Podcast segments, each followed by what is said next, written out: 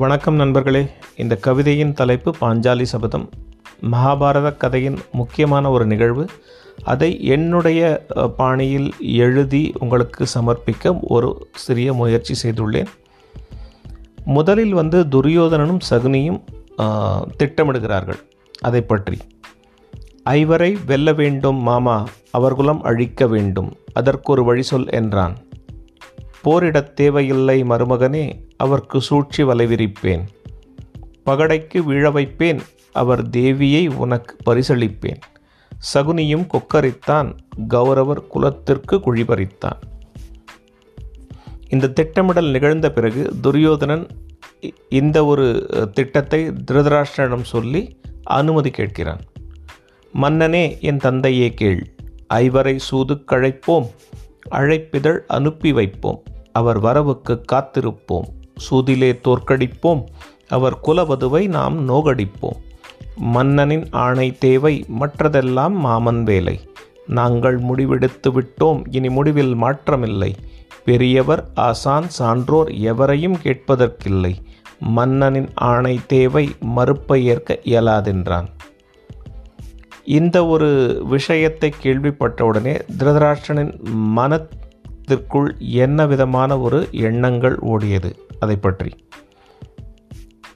சூதெதற்காட வேண்டும்? சூழ்ச்சி ஏன் செய்ய வேண்டும்? அமைதி ஏன் குலைக்க வேண்டும்? அழிவை ஏன் தேட வேண்டும்? பாண்டவர்க்கு நாமேன் இந்த பாவத்தை செய்ய வேண்டும்? பேரிடர் நிகழும் முன்னே பிள்ளையை காக்க வேண்டும்? பாவி சகுனியின் பிடியில் இருந்து சந்ததி மீள வேண்டும்? ஆயிரம் கேள்விகள் ஆசைகள் எழுந்தன மனதினுள்ளே ஆயினும் பிள்ளை பாசம் குருடனை தடுத்ததங்கே. இது அஸ்தினாபுரத்தை விட்டு அலைமகள் விலகும் நேரம். அறிஞர் பெரியோர் மேன்மை அடிபட்டு வீழும் நேரம். சகுனியை உலகம் சபிக்கப் போகும் நேரம். இதற்கடுத்து திருதராஷ்டிரன் விதுரனை தூது அனுப்ப முடிவு செய்கிறான். குருடன் ஆணையிட்டான் விதுரன் தூது போக வேண்டுமென்று. மறுக்க முடியவில்லை விதுரன் மனதில் வலிமையில்லை. எதிர்க்க முடியவில்லை சகுனி என்னும் நஞ்சை முறிக்க முடியவில்லை. கல்வி ஞானம் பெற்று என்ன நாய்கள் கூட்டத்தை நாடி இருந்து விட்டான் விதுரன் அவரை அண்டி உடல் வளர்த்தான். பாண்டவர் நிலம் நோக்கி பாவத்தை ஏந்திச் சென்றான்.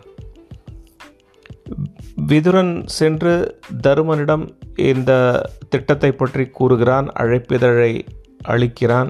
இதற்கு பிறகு தருமன் மனத்தில் என்ன மாதிரி ஒரு சிந்தனை தோன்றுகிறது அவனுடைய எப்படி அவன் இந்த அழைப்பிதழை ஏற்றுக்கொள்கிறான் என்பதை பற்றி பார்ப்போம். தருமன் ஒப்புதல். விதுரன் சொன்ன செய்தி வியப்பளிக்கவில்லை. அஸ்தினாபுரத்தில் எதுவும் மாறவில்லை. சூழ்ச்சி மாறவில்லை கொண்ட பகையும் மாறவில்லை. சகுனி மாறவில்லை அவன் சதியும் மாறவில்லை. அழைப்பில் இருந்த சூழ்ச்சி தருமன் அறிந்து கொண்டான். தலைவிதியின் வேலை அதை தருமதேவன் உணர்ந்தான். அழைப்பை மறுத்துவிட்டால் அது தந்தையரை அவமதிப்பதாகும். பகடையாட்டம் தானே கொஞ்சம் ஆடிவிட்டு வருவோம். பார்த்துவிட்டு வருவோம் பகையை பதம் பார்த்துவிட்டு வருவோம். அழைப்பை ஏற்றுக்கொண்டோம் நாம் அஸ்தினாபுரம் வருவோம். எங்கள் ஐவர் வணக்கம் ஏற்பேர் அஸ்தினாபுரத்தில் சந்திப்போம் விரைவில். பாண்டவர்கள் அஸ்தினாபுரம் அடைகிறார்கள். பகடையாட்டம் ஆடுவதற்கு. அதற்கு பிறகு அந்த அந்த நிகழ்வை பற்றி எழுதியிருக்கிறேன் ஆடுகளம் என்கிற தலைப்பில். ஐவர் வந்தடைந்தர் அஸ்தினாபுரத்தை. அரசராக வந்தோர் அடிமையாகி நிற்பர். அரசவைக்குச் சென்று பரிசுகள் வழங்கி அளவளாவி பெரியோர் அனைவரை வணங்கி அன்னம் உண்டு சற்றே ஓய்வெடுத்த பின்னர் சகுனி என்ற சனியன் சதியை துவக்கி வைத்தான். பகடையாடலாம் வா தருமா பொழுதை போக்கலாம் வா. போட்டி எல்லாம் சும்மா இது பொழுதை போக்கத்தானே சகுனியின் அழைப்பை சற்றே மறுத்த தருமன் பகடையாட்டம் இது பகை வளர்க்கும் ஆட்டம். பகை விளக்கத்தானே நாம் முயற்சி செய்ய வேண்டும். பந்தயம் வைத்தாடுதல் பகைவருக்குள்ளே நடக்கும் சொந்தங்களுக்குள்ளே இந்த சூது ஏன் வேண்டும்? பொழுதை போக்குதற்கு பல நல்லுபாயம் உண்டு. பகடையாட்டம் நாம் ஆடுதல் தருமம் தருமமன்று. இதை கேட்டவுடனே சகுனி வந்து தருமனிடம் சொல்கிறான் பயந்து விட்டாய் தருமா? உன்னை அரசன் என்று நினைத்தேன். வீரன் என்று நினைத்தேன். ஆனால் எனக்கு வியப்பளித்து விட்டாய். அளப்பரிய செல்வம் ஆள் அம்பு சேனை இந்த ஏழை மாமன் முன்னே இழக்க நீ கூடுமோ? பயம் கொள்ள வேண்டாம் பகடை உருட்டுவோம் வா. தருமம் தயங்கிச் சென்றது சதியின் முன் தலை குனிந்தது. அழிவு அனைவரையும் நன்றாய் அரவணைத்தது. இதற்கு பிறகு தருமனின் மனதில் சற்றே கர்வம் தான் ஒரு அரசன் என்ற கர்வம் தலை தூக்கியது. அதற்கு பின்னே இவன் சகுனியிடம் பகடையாட வந்தாய் மாமா ஆனால் பந்தயம் என்ன வைப்பாய்? அரசனல்ல நீயும் அண்டி வாழ்பவன்தானே என் அளப்பரிய செல்வம் வைத்தாடுவேன் நான் நீ என்ன செய்வாய்? வெறும் பேச்சை நம்பி வந்தாய். இதற்கு சகுனியின் பதில் கவலை வேண்டாம் தருமா நானும் களமிறங்கி விட்டேன். என் மருமகன் பெற்ற செல்வம் எனது செல்வம் அன்றோ ஒன்று வைத்தால் அதன் முன் ஒன்பது வைத்தெடுப்பேன். ஆடிப் பார்ப்போம் வா அதிர்ஷ்டத்தை தேடிப் பார்ப்போம் வா. விதி எவ்வாறு அங்கே விளையாடியது என்பதை பற்றி. விதுர நீதியெல்லாம் விரயமானது இங்கே. பாட்டன் சொன்ன சொல்லை எவனும் கேட்கவில்லை. உண்ட சோற்றை நினைந்து துரோணர் உதடும் திறக்கவில்லை. அன்னை தந்தையை மதிக்கும் வழக்கம் அஸ்தினாபுரத்தில் இல்லை. மனிதரெல்லாம் சபையில் மதியிழந்து விட்டார். பேய்களாகிவிட்டார் பெற்ற பேரை இழந்து விட்டார்.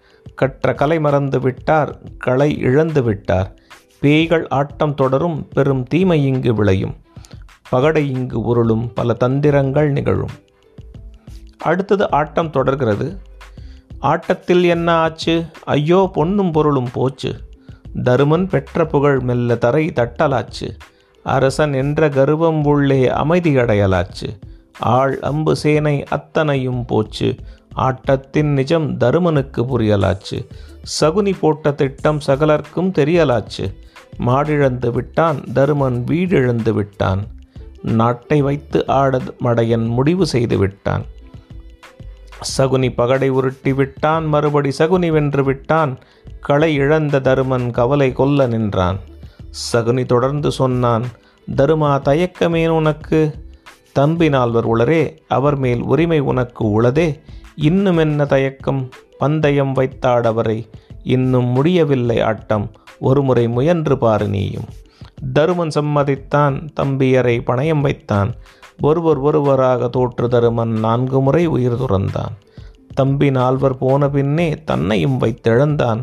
பணயம் வைக்க இனிமேல் ஆஸ்தி ஏதுமில்லை ஆட்டம் தொடர்வதில் அர்த்தமில்லை. சகுனி விடுவதாயில்லை இன்னும் எட்டவில்லை இல்லை பாஞ்சாலி இன்னும் இருக்கிறாள் தருமா அவளை பணயம் வைக்கலாமே?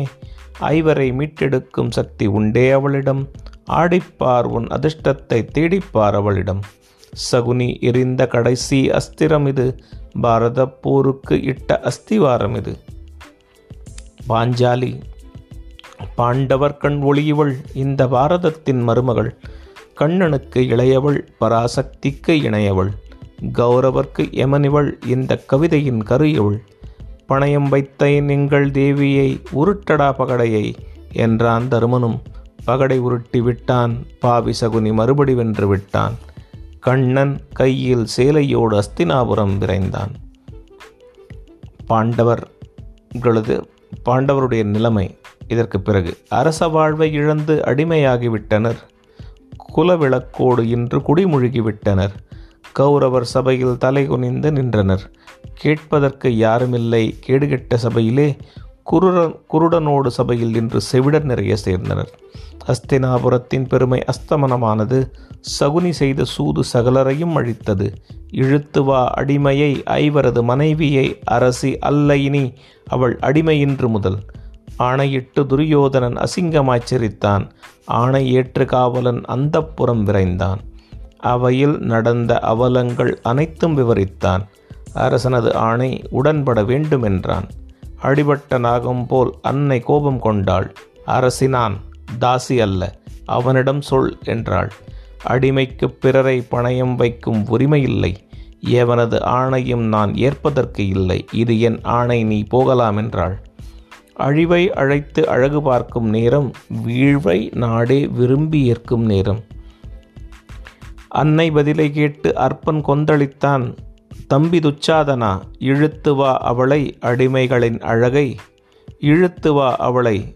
அண்ணன் ஆணையிட்டான். துஷ்டன் துச்சாதனன் பாவம் செய்ய துணிந்தான். துஷ்டன் செய்த கொடுமை சொல்ல வார்த்தை இல்லை. பெண்ணின் மனதை அறியவில்லை. அவளின் துன்பம் தெரியவில்லை. அலறல் கதறல் எதுவும் கேட்கவில்லை. அன்னை கூந்தல் பற்றி அற்பன் இழுத்து வந்தான். பாண்டவர் பெற்ற பரிசை சபை நடுவே எறிந்தான். பாஞ்சாலியின் நிலை. நீதி கேட்டு அழுது நிலைகுலைந்து நின்றாள். கண்ணனை தன் அண்ணனை அழைத்தாள். அழுது முறையிட்டாள் தன் நிலைமை தெரிவித்தாள். பாவியர் இந்த பாண்டவர் என்னை சூதிலே இழந்தனர். பேடிகள் கூட்டம் என்னை தாசி என்று இகழ்ந்தனர். அன்பு செய்த அனைவரும் அடிமைகள் ஆயினர். துச்சாதனன் என் தொழிலுருவத் துடிக்கிறான். என் மானம் காக்க வேண்டும் மாசு நீங்க வேண்டும். ஓம் நமோ நாராயணா என்று ஓலமிட்டு அழைத்தாள். தன்னையே மறந்தாள் அந்த மாயனில் கலந்தாள். அழைத்தது மருள் கிடைத்தது அருளுடன் ஆடையும் வளர்ந்தது. துச்சாதனன் தோளும் தகர்ந்தது. கௌரவர் ரத்தம் அச்சத்தில் உறைந்தது பாஞ்சாலியின் தூய்மை பன்மடங்கானது. பாஞ்சாலி மெல்ல வாய் திறந்தாள் பார்த்த சாரதிக்கு நன்றி தெரிவித்தாள். கோபத்தின் எல்லை தொட்டாள் பெரும் கூச்சலிட்டாள். ஆண்களின் சபையல்ல இது அலிகளின் கூட்டம். பெண்கள் மானம் காக்க முடியா வேடிகளின் கூட்டம். குருடன் அரசாளும் கூனர்கள் கூட்டம். இத குலவதுவை கூவிவிற்ற கூட்டம். பாஞ்சாலி அல்ல இனி பத்ரகாளி நான். கௌரவர் குலத்திற்கு சாவுமணி நான். அக்னியின் மகள் எனக்கு எல்லை இனி இல்லை. ஆண் வர்க்கத்தின் மேல் இனி நம்பிக்கை இல்லை. பாண்டவர் ஐவர்க்கு இனி நான் பத்தினியும் இல்லை. அழிவின் தொடக்கம் இது இனி அமைதி என்பதில்லை. கூந்தல் முடியவில்லை இவள் கோபம் குறையவில்லை துஷ்டன் துரியோதனன் தொடைவிளக்க வேண்டும். பாவி துச்சாதனன் தோல் முறிக்க வேண்டும் பாவிகள் குருதியில் என் கூந்தல் நனைய வேண்டும். குருடனின் குலம் நாசமடைய வேண்டும் மதியிழந்த பெரியோர் மாண்டு போக வேண்டும். பாஞ்சாலி கூச்சலிட்டாள் கூச்சலிட்டு சபதமிட்டாள் சபதமிட்டு தனியாய் சபை நடு சபை விட்டு அகன்றாள்.